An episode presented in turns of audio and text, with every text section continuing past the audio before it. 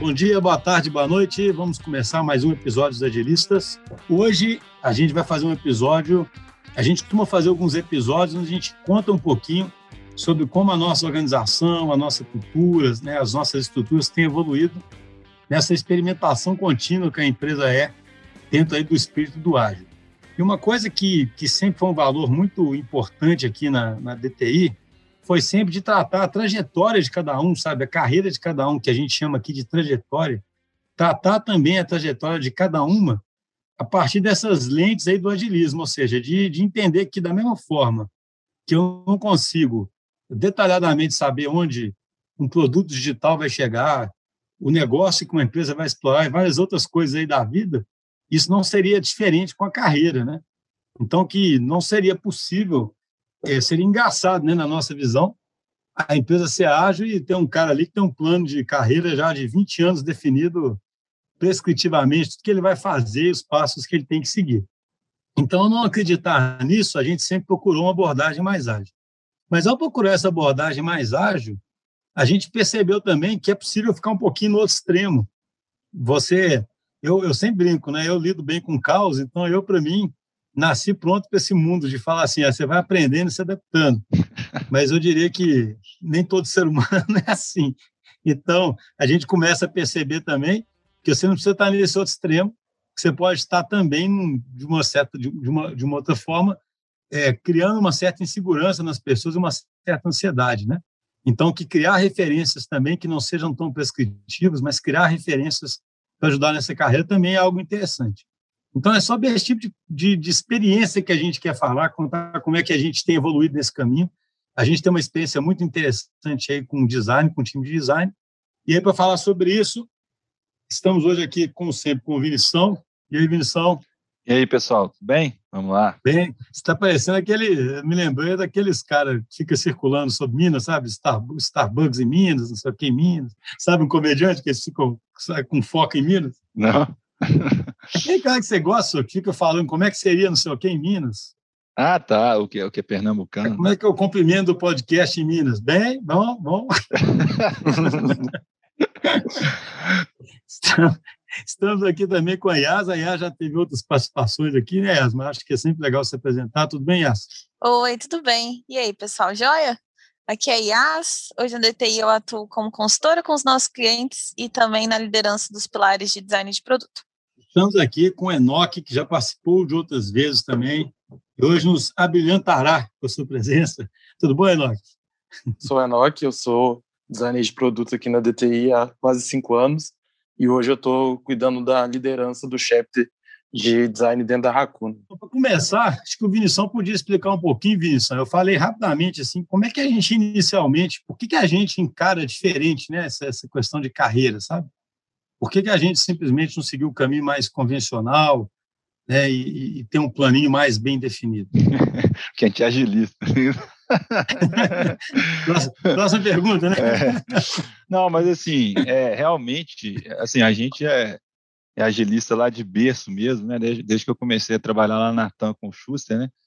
Eu já, já nasci meio que trabalhando desse jeito. Então, é complicado, assim, você, você encarar outra forma de trabalho que seja mais engessado. Na, na, prática, a gente teve umas experiências aí, né, durante uns anos aí, que nos mostraram, inclusive, como que realmente não funciona, né? Então, é, esse é até um ponto, né? Assim, às vezes parece que é difícil fazer, mostrar todo o diferencial que tem um modelo mais flexível é, para pessoas também que quase que sempre é, é, trabalharam só nesse modelo, né? Às vezes você fica pensando, pô, será que não teria uma coisa melhor? E a gente também é, de certa forma, também muito cético, então a gente fica o tempo todo reavaliando né, é, o, qual, qual seria a melhor forma, né? Mas o, o, que, o que eu gosto de falar é, tipo assim, é como se alguém perguntasse assim, é, na DTI tem um plano de carreira? Né, eu acho que, tipo assim, a melhor resposta, o que pelo menos é que a gente busca o tempo todo, é a resposta dessa pergunta assim, seria assim, sim, nós temos um plano de carreira ágil, extremamente flexível, né? Porque realmente é, é muito difícil, ainda mais se imaginar o mercado do jeito que é hoje, em termos assim de as funções que vão surgindo o tempo todo, é, variações daquela função, né? O Schuster, na, na, época do né, que o Schuster era desenvolvedor, que eu também, por exemplo, é, a gente fazia, né, a gente era engenheiro de dados, cientista de dados, uma série de coisas. Hoje em dia já tem uma série de maior nível de especialização em relação a isso. Então, assim, fica parecendo que você quer bolar um mundinho que, na verdade, é incompatível com o mundo como ele é, né? Que é extremamente dinâmico, né? A questão tecnológica, ela está num nível de aceleração absurdo, né? E a, e a parte, se você imaginar a parte de né, desenvolvimento de software, coisas extremamente flexíveis, são, de certa forma, é, relativamente novas, se você imaginar, são coisas assim que têm, sei lá, é, cinco, seis, sete décadas, que, na verdade, um modelo é, inicial de estruturação foi completamente baseado é, em formas de trabalho que, que são, que, onde é possível ter um nível maior de prescrição, né, que é engenharia, arquitetura e tal. Então, né, né, tanto é que a gente fala, né, arquiteto de software, engenheiro de software, né? Só que na verdade a gente foi descobrindo que o negócio é muito mais é, é, é muito mais fiel ao nome que foi dado, né? Software, né? Algo que é maleável, né? Do que na verdade as, as inspirações de carreira que, é, iniciais, né? Então, é, não, como você disse na introdução, não teria muito sentido a gente imaginar que a gente teria um negócio completamente prescritivo, né? É o, o, o, eu gosto de citar de vez em quando aqui o Harari, né? Ele, por exemplo, ele fala que nas próximas décadas aí não ter que nos reinventar a cada a cada década ou a cada duas décadas, né? Então, assim, a gente está caminhando a passos largos para isso, a gente está vendo o tempo todo aí. É, hoje mesmo a gente estava discutindo lá, né, estava numa conversa com a IAS ali, agora tem a questão do PO versus PM, que são coisas que, discussões que não, não tinha há um ano atrás direito, entendeu? Então, assim, né, como que você vai, como é que você vai ficar criando um nível de prescrição absurdo nisso aí? Parece que você está querendo encaixar o mundo como ele é numa caixinha ali muito bem definida, e é, isso é o segredo para o fracasso. Então, é por ah, isso. É interessante que do que você, do que você falou, tem várias dicas assim, né, cara? Parece incompatível com o mundo como ele vai virando, né? Você pega até a parte de educação, né? Hoje o pessoal já questiona, né? Como é que vai ser a formação no futuro, né? Parece tão mais interessante o cara escolher um tanto de trilha ali no Coursera e, e fazer coisas humanas e técnicas, etc. Né? Hoje a gente fala muito mais em se orientar a princípios a propósito né? e, e se adaptando. Né? Então, seja, eu acho que fica claro que a gente vive num contexto onde parece que essa prescrição fica cada vez mais fora de lugar, né? Mas antes de avançar um pouco, eu queria, eu queria acho o depoimento da IAS interessante, que a IAS, há um tempo atrás, ela me perguntava assim, o que, que eu sou, afinal, né? Assim, o que, que eu escrevo aqui no meu... Nem precisa fazer um cartãozinho uma vez. Você, você, você perguntou, mas o que, que eu escrevo aqui nesse cartãozinho? Então, você é um bom exemplo de alguém que, que eu diria... A IAS, eu diria que ela também é bem adaptada, né? A, a não precisar de um plano de carreira, né? Mas, a, apesar de, como liderança, estar trabalhando para tal, né? Para poder ter um, umas referências melhores, igual a gente comentou. Mas qual é a sua visão aí, ah, só para complementar o que o Vinícius, o Vinição colocou, como alguém que parece também bem lidar muito bem com essa, essa falta de, de, de, prescrição, né? É engraçado isso, eu, eu não acho que eu sempre soube lidar com isso, não. Acho que no início eu tinha esse desejo humano geral de entender melhor o caminho à minha frente, de ter um pouquinho mais de controle sobre ele. Mas depois, com o tempo, eu fui ficando muito em paz com isso, porque eu fui entendendo que realmente não dava. E a minha trajetória é muito curiosa, assim, ela é muito particular. Hein?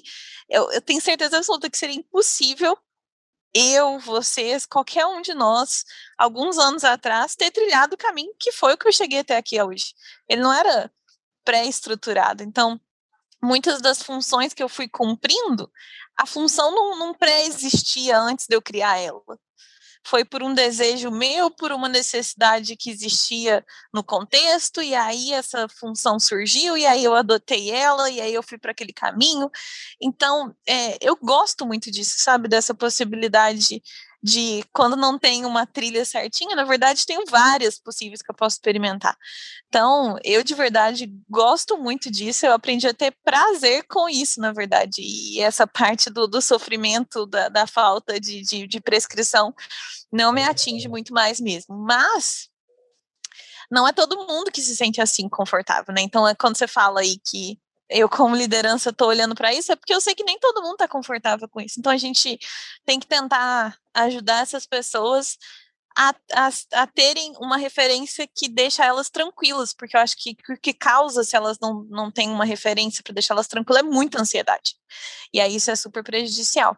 Essa história que você comentou aí, quando eu te perguntei o que eu colocava no meu cartão de visitas, eu por mim não colocava nada, entendeu? Não tô nem aí com o que está escrito no meu cartão de visitas, mas é que a pessoa que vai receber meu cartão de visitas quer saber o que, que eu sou. E é para ela que eu estava escrevendo o nome, não era para mim, não. Para mim, tanto faz o nome que chama, sabe? Até esse desapego, assim, com essas, com essas pré-descrições de cargos que você tem que ter, também acho que é, que é outra, outro assunto aí, se esses nomes, por que, eles importam tanto? Não, eu tô achando engraçado aqui, antes de entrar até no, mais concretamente, como nós temos evoluído isso, o Enoch também acho que é um exemplo, a gente só tem cara, gente aqui que nós estamos, você vê que são líderes servidores mesmo, né? Porque é só gente que não preocupa com isso, mas que está preocupado em servir aos outros, querendo isso. Porque o Enoch ele também fez engenharia, fez design, né? Você, você parece um cara que gosta de múltiplas possibilidades, né, cara? Você também se enquadraria mais nesse espectro de mais flexibilidade, assim? Cara, isso é engraçado, assim, até refletindo assim, sobre a carreira porque no início da minha carreira eu gostava muito de prescrição.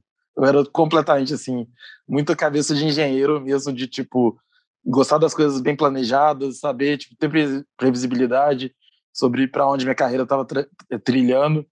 E aí eu lembro, assim, no início da minha carreira, enquanto designer mesmo, eu tinha uma ansiedade muito grande é, por saber quais eram os próximos passos ali. E à medida que eu fui, tipo assim, trilhando esses próximos passos, eu fui vendo que ainda não tinha realmente isso desenhado e que eu estava num momento de desbravar isso, assim. Então, eu comecei a aproveitar esse espaço muito para me conhecer, saber as coisas que eu gostava, poder experimentar realmente. E aí, assim, hoje, querendo ou não, a gente muitas vezes sente necessidade de se colocar nessas caixinhas. Então, que nem a Yas falou, de, ah, eu sou o cargo X, então eu faço esse tipo de atividade. Ah, não, eu estou assumindo esse tipo de responsabilidade, então essa é minha função, esse é meu papel, esse é meu cargo. E aí, quando a gente está falando de carreira em si, a gente sabe que as coisas não são necessariamente lineares, assim. Então, considerando minha carreira, à medida que eu fui é, desenvolvendo, passando um tempo maior e me amadurecendo, eu fui começando a perder esse apego também de ter uma necessidade de você é esse cargo, você vai fazer esse tipo de atividade, essa é a sua função. Então, assim, é até engraçado hoje como é, eu, eu praticamente mensuro o meu próprio desempenho, assim, minha performance. Porque, assim, a partir do momento que eu não tenho necessariamente uma lista de atividades que eu tenho que cumprir, necessariamente existe até outras formas de eu avaliar se eu estou desempenhando bem, se é, as atividades que eu estou fazendo estão me levando para o meu objetivo, se elas estão contribuindo para a minha carreira profissional. Então, é, tem esse processo de transição também. É interessante, né, vocês falando, porque assim parece que tem muito a ver com experiência, ir adquirindo uma certa tranquilidade, de ter autoconfiança também, né, e, e, e saber que está começar a ganhar essa, até essa capacidade que você disse, porque você fala uma coisa para mim que é muito chave, a gente pode começar até a explorar mais o que vocês estão pensando em fazer aí especificamente para os designers, né, para poder ficar uma coisa mais concreta, mas parece que existe uma necessidade muito grande de sentir que está tendo progresso, né? Que você está tendo avanço, né? Sabe assim, na sua vida, né? Na sua carreira. No... E aí, quando você é mais novo, talvez você não tenha toda essa segurança para fazer uma própria autoavaliação ou não tenha toda a legitimação de pares, né? Para te dizer o seguinte, você está no caminho certo. E aí a pessoa fala, não, tranquilo, vai aprendendo. Você fala, cara, mas como assim, cara? Vai aprendendo, cara, eu preciso... Né, assim. Eu acho que tem um, um, aspecto aí que é, que a gente conversa muito também em todos os episódios, que é aquela, aquela questão do modelo mental da sociedade, né? Tipo assim, você já é meio que já é meio que treinado para tipo assim, imaginar que você tem que já, já traçar uma carreira, né? De forma muito estável e muito, e muito bem definida e muito, tipo assim, tendo previsibilidade do que vai acontecer. Então, por isso que eu acho que a gente busca tanto isso também, um, do, um dos fatores. Né? É, assim, pegando um gancho nesse ponto, é, por exemplo, sei lá, considerando a, a, minha geração, assim, eu acho que a gente veio muito da geração onde os pais tinham que ter empregos estáveis, tinham que ter essa visão de quanto eles iam evoluir, por exemplo, na carreira, ter uma previsibilidade de salário para conseguir é, fazer um planejamento familiar ali. E assim, isso eu acho que ficou como reflexo um pouco na minha geração, que a gente indiretamente a gente é, busca por essa estabilidade, essa previsibilidade, apesar da gente muitas vezes estar mais adepto às, mudanças também, a não necessariamente é, assumir já de cara o primeiro emprego e seguir com ele, ainda existe essa questão de querer ter um emprego estável, querer ter é, construir um, uma carreira. É, como se a gente estivesse olhando duas dimensões aqui, né, pelo que vocês falaram, sabe? Uma dimensão é interna, da própria ansiedade da pessoa de ser validada, de sentir progresso, sabe, de sentir que, que tem um caminho ali, e a outra talvez é até externa, né, de, de, de, de pessoas que vão te cobrar isso, saber, não, fica tranquilo que está tudo sob controle, né, eu estou fazendo isso aqui, mas é porque eu vou chegar exatamente não sei aonde, né, como se eu tivesse em condições de dar satisfação para os outros, sabe, parece que são duas, duas variáveis, e aí quando a pessoa não tem isso muito claro, talvez ela possa ficar muito ansiosa, né? Mas o que, que nós estamos. Ou seja, nós estamos essencialmente indo de um modelo onde a gente, assim, como é que era o nosso modelo até então, né? Fale um pouquinho sobre isso. Né? O modelo é muito baseado em dar feedback continuamente, etc., mas sem ter tão claro o que, que é essa trajetória, não é isso? Isso. Então, assim, para dar o exemplo claro do design aqui, né? Quando a gente é, era um time menor, a gente tinha um pouco assim, a gente conversava mais todo mundo, todos os designers com mais frequência. Então a gente tinha ali um entendimento comum sobre quais eram as skills que a gente tinha que desenvolver entre nós, a gente trocava essa ideia muito mais frequentemente. Então a gente, a, a toda a nossa trajetória era baseada nas funções que a gente poderia ir desempenhando e como que elas se tornavam cada vez mais é, estratégicas, cada vez com mais responsabilidade. E associado a isso aí que você falou, Schuster, que é ter ciclo de feedback recorrente o tempo inteiro, do seu time, dos seus pares, de um designer de referência. E aí o que a gente percebeu, já emendando um pouco no, no que a gente está fazendo agora, né? É que só isso não estava mais sendo suficiente em termos de referência, principalmente porque o nosso time cresceu demais. Então hoje nós já somos 100 designers, mais de 100 designers na DTI. Então, aquela troca que a gente se mantinha, de uma certa forma, sempre muito bem alinhada em relação ao que, que a gente estava desenvolvendo junto, fica muito mais difícil de manter com uma rede muito maior de pessoas. Então, uma das primeiras coisas que a gente fez como uma tentativa de dar mais referência para as pessoas é, foi fazer um mapa de skills do que, que é ser um product designer. Então, ali não está né, falando como, quando desenvolver cada uma delas, mas num primeiro passo ela te mostra assim, de forma não exaustiva, né? Olha essas skills, olha essas áreas do conhecimento. Você, como product designer aqui no DTI, você deveria estar olhando para elas. Então, esse foi um, um primeiríssimo passo, como se fosse uma forma de mostrar: olha, tem esse espectro aqui para o seu olhar. E isso foi legal, a gente fez alguns é, testes internos aqui, né, com o nosso time, principalmente para quem está começando, que é um pouco do que vocês falaram. Quando você está mais lá na frente na sua trajetória, isso ainda é legal para você, né, para você ver onde é que você precisa melhorar, mas talvez você já tinha um mapa mental dessas skills na sua cabeça. Para quem está começando, aquilo é muito legal, porque fala, nossa, tá, então, é esse aí é o meu mundo. Entendi. Agora, pelo menos, eu não estou no, no absoluto todo, né? Eu, eu, tenho ainda muito espaço, muito grau de liberdade, mas isso aqui me dá uma restrição legal que eu já entendi. É por aqui, mais ou menos. Então, essa foi uma das primeiras coisas que a gente fez. Complementando alguns pontos que você colocou aí, é, você até usou essa palavra assim, ah, é uma restrição legal, né? Tipo assim, é aquele papo que a gente sempre fala aqui no, no podcast, né? Que a galera precisa de algumas restrições que, que acabam habilitando elas a não ter um milhão, a ter aquele esquema de análises parálises que o Schuster já citou aqui, né? O pessoal começa a ter algumas referências, embora não tenha restrições fortes de navegabilidade de um ponto a outro ali. Outro aspecto também que você colocou sobre é, a quantidade de designers, é, não foi, na minha visão, apenas isso. Foi que, na verdade, a sofisticação do nosso trabalho na DTI foi aumentando muito, no mercado também, não só na DTI, mas no mercado. Então, assim, começaram a ter formas um pouco mais detalhadas e mais sofisticadas de, de você ter funções de design dentro de um time. Né? Então, isso eu acho que foi uma outra mudança que, que aconteceu, que foi uma mudança bem significativa. Então. Outra coisa que eu acho que é legal no que você falou, aí vocês podem até explicar com mais detalhe, é que não necessariamente a gente fez é, uma, um vínculo disso aí, por exemplo, com um, um, uma questão salarial. Né? A gente deixou esse negócio mais em aberto, é como se fosse é, a questão salarial fosse acabando sendo, sendo, muito mais uma consequência né, de você ir sofisticando suas habilidades ali, conseguindo assumir mais responsabilidades, sendo responsabilidades mais técnicas é, de design, inclusive técnicas em sentidos diferentes, facilitação, de prototipação, de uma série de coisas diferentes, mas também de gestão de design, né? Então, eu acho que esses aspectos são bem relevantes. Eu acho que eu acho que seria legal vocês contarem um pouquinho é, de como que vocês fizeram isso. O tanto que eu e o Enoch discutimos por causa desses nomes, né? Só o que você está falando aí, eu tô lembrando.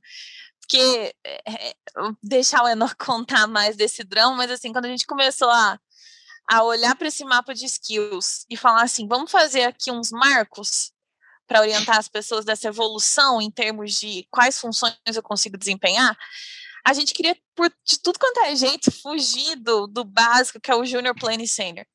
Porque aquilo diz tão pouco no final das contas, né? O que, que, que, que é a sua atuação no final das contas, né? O que, que significa esse, esse, esse adendo ao seu nome lá no final? Aí a gente ficava brincando com isso até a gente achar um meio termo que fazia sentido para a gente. Mas conta aí, Enoch. É, nesse ponto, assim, eu acho que vale a gente é, refletir um pouco sobre isso que o Vinição falou, assim, da, da evolução do nosso processo de design. Assim. É, em, em, cinco anos, assim, a gente evoluiu muito enquanto é, processo de design mesmo, qualidade do, do que a gente entrega no nosso trabalho de design, e a gente começou a ver que foram surgindo alguns, da mesma forma que a engenharia de software começou a ter algumas especializações, por exemplo, do, da parte de dados, da parte mais focada é, justamente na, tipo, de DevOps, é, no design também foram surgindo essas ramificações. Então, assim, a gente começou a entender que tinha espaço mais para uma visão mais holística de todo o serviço, antes mesmo de pensar no produto. Tinha, começou a abrir espaço muito para pesquisa, que foi algo que a gente começou a fazer. Começou a abrir espaço para a gente trabalhar mais com a questão textual. Então, a gente foi identificando algumas ramificações ali. E aí, esse processo em si é, é engraçado que, assim, muitas vezes a gente olha assim, design como um todo. Só no fato da gente começar a entender essas, é, esses, essas ramificações que foram surgindo, assim, esse tipo de atuação, e dar nome para isso, a galera já começa a ter um, uma visão, uma percepção um pouco melhor de possibilidades que elas têm ali para desenvolver.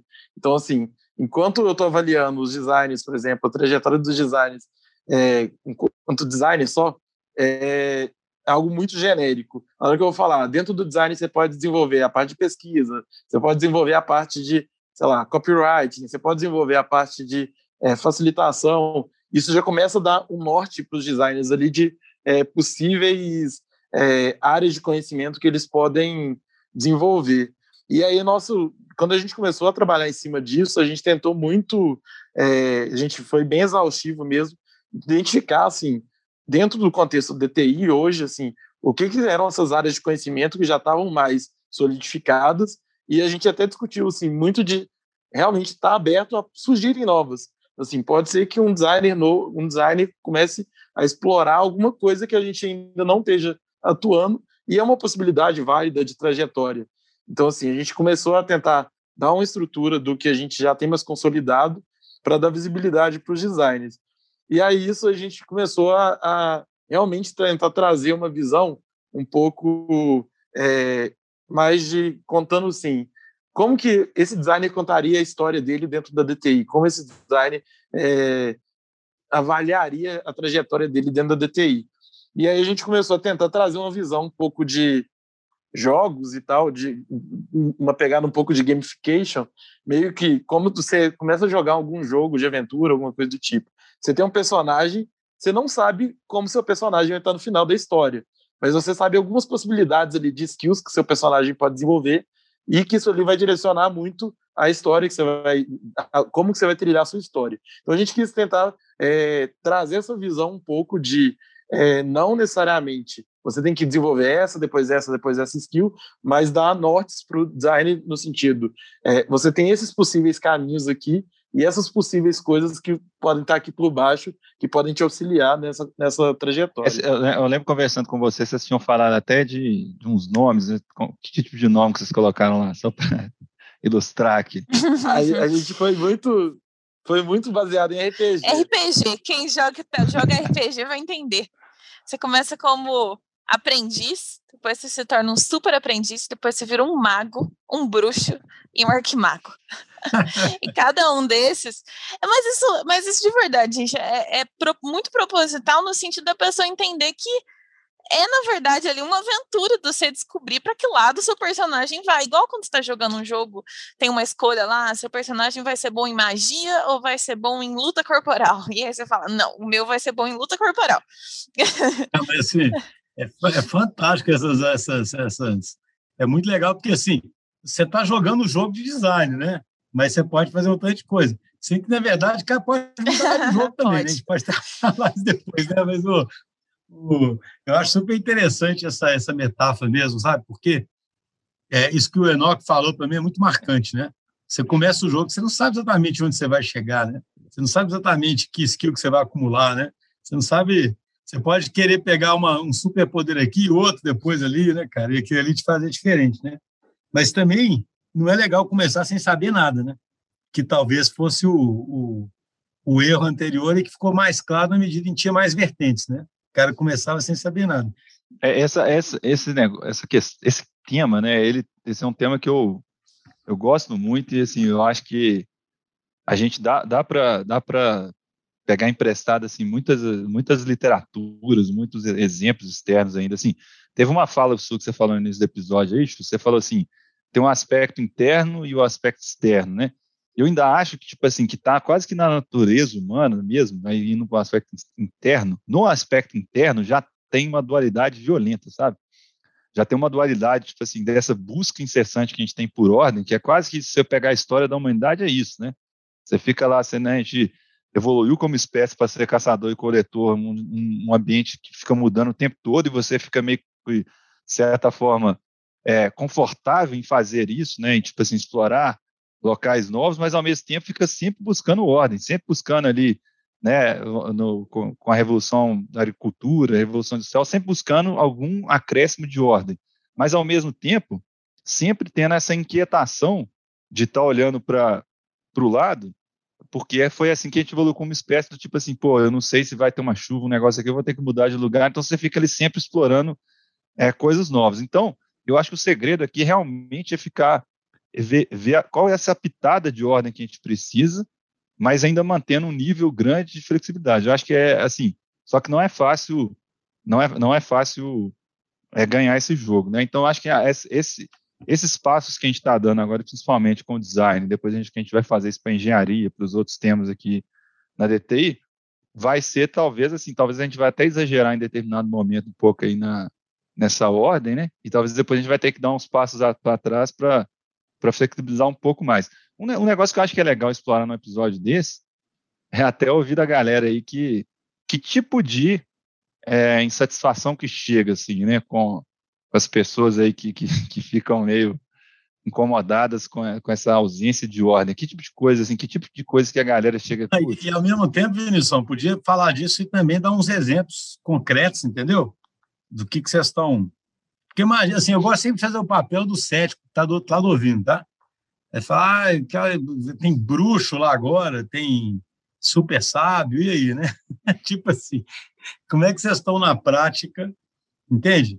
Talvez seja interessante se vocês conseguirem pensar aqui nisso, né? Ó, a gente percebia uma fragilidade em, em, dar pelo menos um tipo de resposta, orientação, diminuição de ansiedade, que agora a gente acredita que com essa, com esses skills mais não sei o que vai dar certo, entendeu? Você consegue dar um exemplo assim? Tem um exemplo bem claro que, que é por onde a gente começou, que muita gente falava assim: eu não sei o que eu preciso desenvolver eu não sei o que eu preciso melhorar, eu não sei o que eu deveria priorizar.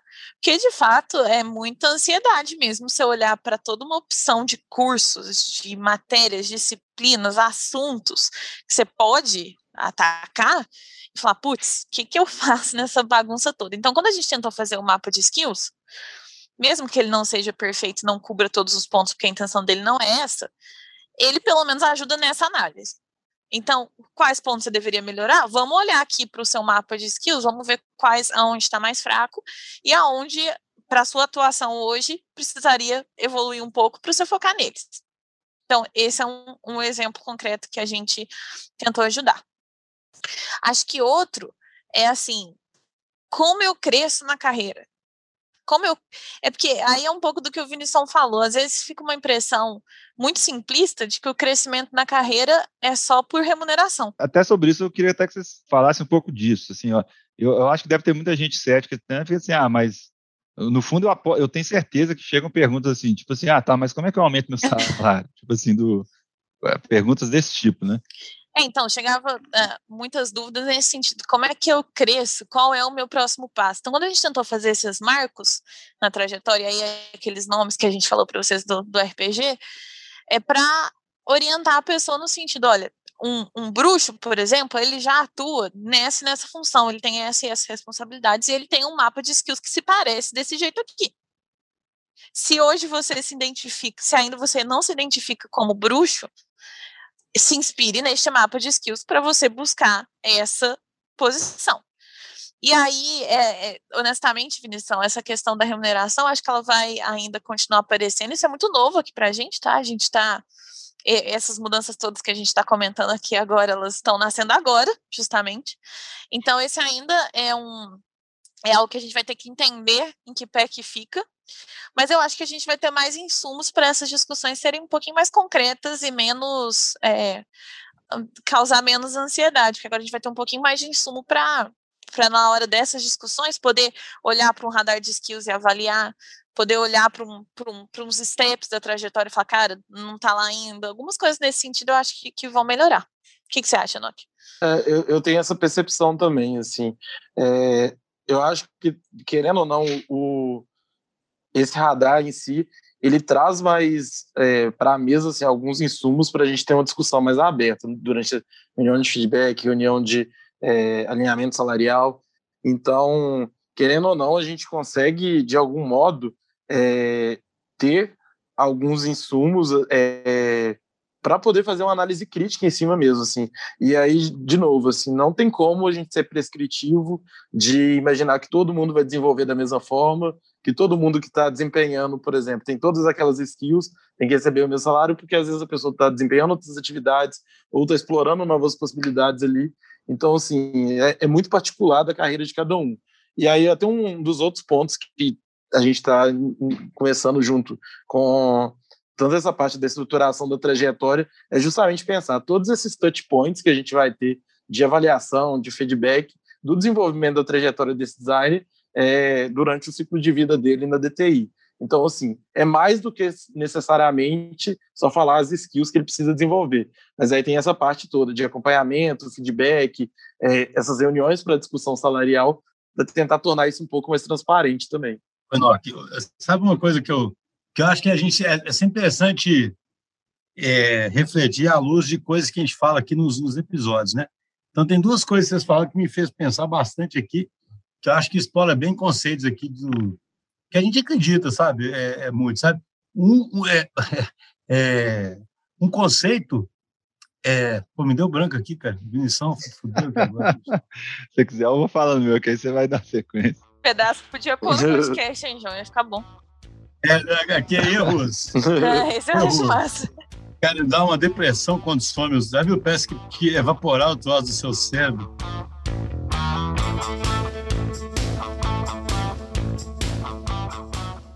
Então, assim, é um negócio que me vem à cabeça quando tá falando, até meio que é, inspirando um pouquinho nas técnicas de design aí do, do é, não é, né?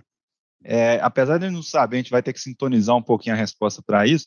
Eu acho que dá para falar umas coisas que, pelo menos no nosso modelo mental, não estou falando que são coisas absolutas, não, mas no nosso modelo mental, do que não fazer versus o que fazer, né? Por exemplo, o que não faria de jeito nenhum é, tipo assim, ficar vinculando, assim, as certificações, sabe? Ou ficar, tipo assim, analista 1, um e meio, dois, não sei o que, né? E com, com uma prescrição absurda, assim, tipo assim, normalmente vinculada a coisa de certificação, a coisa de volume de pessoas que você tem, é, que você está liderando, coisas do tipo. Agora, coisas que, não, que dá para fazer, que são bem claras, né, até, eu até eu tenho lido bastante recentemente sobre isso, por exemplo, teve um, arquivo, um artigo da McKinsey de, de 2011 que eu li, que eu achei bem legal, é que, tipo assim, o que substitui, uma das coisas que substitui a, a, um, um, conjunto muito grande de regras é você ter um corpo a corpo muito grande da liderança, se reunindo o tempo todo, fazendo one-on-ones, fazendo mapa de trajetória meio de forma incremental o tempo todo, né? Assim, só que dá trabalho. Então, às vezes, assim, pô, às vezes é melhor você delegar isso aí para um conjunto de burro de regras do que você ter que ficar fazendo isso corpo a corpo e redesenhando a trajetória em virtude do que vai acontecendo, do que vai sendo possível na empresa, do que vai sendo possível no mercado. Outras coisas que eu acho que dá para fazer é fazer muita comparação, assim, no sentido assim de inspiração.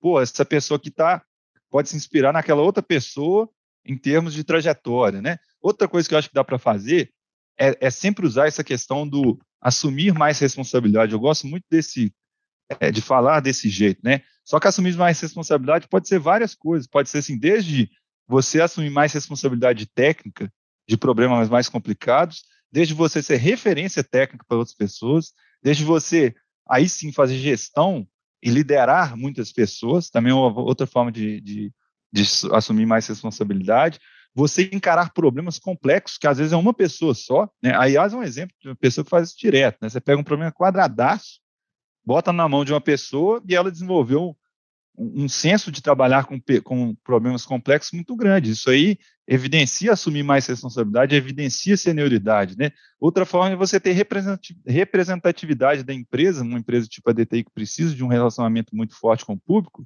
em, sendo um representante de estruturas da empresa, de, desde guildas, chapters, é, um podcast e coisas tipo. Tudo isso são formas de, na minha visão, de assumir responsabilidade e é uma forma de você não ser tão prescritivo assim de falar que tem que tirar uma certificação ou outra, sabe? É, você está dando referência, mas dando uma referência ainda com um nível de flexibilidade grande.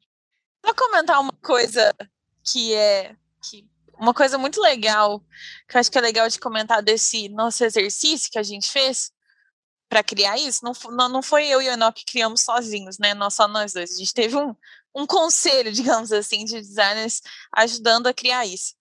E aí foi muito legal de ver que todos nós que estávamos naquele conselho ajudando a criar, quando a gente foi fazer exercício com a gente mesmo, a gente viu que a gente tinha um, um skill set completamente diferente um do outro. Ninguém era igual de skill set. Isso mostrava muito claramente que às vezes todos nós ali a gente poderia ter até responsabilidades parecidas, atuações parecidas, só que o skill set era completamente diferente, porque cada um veio de um lugar diferente tem gente do nosso time que veio da engenharia, tem gente do nosso time que veio da publicidade, tem gente que veio do design. Então, isso também eu acho legal, porque é, é uma das coisas que a gente quer fazer com esse exercício no, no nosso time de design, deixar isso bem aberto para os outros designers entenderem que não é, você não tem que chegar a ser igual a alguém, ou que você tem que almejar um, um skill set exatamente igual da Yas, exatamente igual do Enoch, porque não existe esse skill set que você quer, que você tem que almejar. Você tem que mais, na verdade, encontrar aonde que você é bom, aonde é que te brilha os olhos, onde é que você quer desenvolver. Tem pedaços lá do meu skill set que tá ruim e vai ficar ruim, porque eu não quero melhorar, eu não quero mexer com aquilo, entendeu? E vai ficar daquele jeito, porque tá bom, não é o meu caminho. Então, isso também é um negócio que a gente quer mostrar para os designers em relação a isso, no sentido de você conhecer, é quase um autoconhecimento mesmo, é quase um, né, você tomar posse da sua trajetória mesmo, não é você seguir um skill set que alguém te mandou seguir, não, eu tô entendendo o que, que faz sentido para mim, para onde que eu quero atuar, onde é que eu sou forte. Então isso foi um exercício legal, até para nós fazendo o negócio, que é muito legal, né? Isso é muito mais o mundo como ele é, né? Eu, eu falei no início do episódio que eu gosto muito dessa, né, de não tentar encaixotar o mundo dentro, dentro de uma caixinha ali, dentro do seu apartamento, igual o Pondé Só para só para complementar, assim, eu acho que o, o, último ponto, assim, talvez valha a pena a gente discutir, é até assim, é, como é algo muito novo, a gente está testando ainda, a gente está avaliando, então é, acompanhando o resultado com, com os designs, mas um, uma coisa legal assim que a gente já está vendo de resultado de, desse trabalho em si é até o nível, por exemplo, da qualidade das próprias one-on-ones, do, dos feedbacks estruturados. Então, assim, é, hoje mesmo a gente estava discutindo sobre é, realmente assim um, uma trajetória de um design específico e aí a gente começou a discutir muito em cima daquelas skills que ele tinha, daqueles objetivos que ele tinha, o que motivava ele na carreira. E aí assim, se eu fosse tratar ele como uma caixinha, por exemplo, que é um product design, e ele vai ter que atuar dessa forma, talvez assim ele poderia estar tá desenvolvendo coisas que para ele assim para a profissão dele para a carreira dele e para ele enquanto pessoa não necessariamente fosse o que motivava ele ou o que fazia sentido. Então, assim, tem esse outro lado também, querendo ou não, humano, que, assim, as pessoas são diferentes e vão ter motivações distintas, assim. Então, a partir do momento que a gente ingessa muito também é, como que deve ser o desenvolvimento dessas pessoas, às vezes a gente está focando muito no que a gente espera e não necessariamente no que seria bom para a trajetória dela. A gente está caminhando para o fechamento e eu acho é, legal fazer uma, uma, uma, uma, conclusão e eu acho interessante o seguinte, eu prefiro, né, claro que nós somos suspeitos, né, para falar que preferimos, eu prefiro partir mais da desordem para a ordem, igual a gente fez, do que da ordem para, né, para o outro lado. Porque, assim, o normal é encarar a empresa como máquina e, como consequência, o resto como pecinhas e tudo extremamente prescritivo e determinístico, né? Isso é meio que o um mundo normal. E aí, nesse mundo, alguém que está nesse mundo fica olhando para a gente e fala assim, cara, esses caras são loucos, né, cara? Por que, que você simplesmente não define logo o que, que o, os níveis do design, o que, que é em cada nível e pronto, né, cara? Sabe, assim, e aí já faz um plano de treinamento para a empresa inteira e pronto, né? Sabe? Eu acho que é muito fácil, né, de alguém falar assim, por que essa, essa, essa, essa complicação toda? E aí vem um negócio que eu acho legal, que é o vi nessa disso, porque na verdade o mundo é muito mais próximo, é disso que nós estamos falando, cara. Então, assim, as pessoas, elas querem ter uma segurança, mas elas não são pecinhas de uma máquina, não. Então, as pessoas estão ligadas num contexto, né? É a história da complexidade ser sempre context bounded, né? Então, você está dentro de um contexto, então, é muito melhor você avaliar o skill set à luz daquele contexto que você está, do que você, alguém lá centralizado, já definiu, né? quase que partiu de um contexto da cabeça dele para escolher qual que é o seu caminho. É muito melhor você ter um certo nível de ambiguidade, mas permitir comparações mais legítimas de se as pessoas são bruxas ou não são bruxas ainda, do que alguém realmente acreditar que ele define de forma inambígua, sabe? Isso que eu acho curioso. Alguém que olha e fala, não, mas que. É, alguém vai, que isso, é um absurdo, eu defino aqui. É impressionante, né? Pode ser. É porque a gente deve ser muito apegado à ordem, porque quando você para um pouquinho para pensar nisso, é, o, o, contrário que é muito é, Não, absurdo. porque pensa, alguém vira e fala, vocês estão doidos com essa história aí, né? Porque essa variabilidade toda, eu consigo definir aqui na minha planilha exatamente o que é esse bruxo, entendeu? O que é esse sênior. E aí não tem dúvida, não pode ter dúvida. Ao invés de acreditar que é melhor você está numa organização que as pessoas confiam, tem legitimidade, e aí você faz comparações, e alguém pode falar assim, cara, como é que você sabe que aquele cara é tão diferente do Enoch, os dois são bruxos, né? Que são, cara, né? Como é que a gente sabe? Porque a gente está dentro da organização, está dentro do contexto, conhece, discute e chega à conclusão que é. E com isso, o cara tem um progresso dele e ele né, percebe aquilo. Então, assim, eu só queria fechar assim, porque eu acho é, é, sempre que a gente faz o podcast, eu sempre fico, como a gente está falando para um público que muitas vezes é de estruturas tradicionais que estão tentando né, se movimentar para uma estrutura é, é, mais orgânica e que, ao mesmo tempo, pode pensar o seguinte, ah, isso é modinha para quem inventar isso tudo, eu acho que existem motivos extremamente concretos, né, porque isso é muito mais real, isso abre muito mais caminho para que cada um possa realmente realizar seu propósito, mas, ao mesmo tempo, a gente está tentando combater aquela ansiedade que a gente falou, que acontece principalmente no início de carreira, de que uma pessoa se sente simplesmente perdida. Então, eu acho que vale a pena explorar essa jornada e vale a pena errar a mão para o lado de ter um pouquinho de ambiguidade e de depender de contexto do que errar a mão, que todo mundo erra a mão para o outro lado, né, cara? Acha que senta ali um dia e, e define a vida de todo mundo para os próximos anos. Isso aí, pessoal, muito obrigado aí pela participação, Enoque, As, Vinição. Valeu. pessoal. Tchauzinho.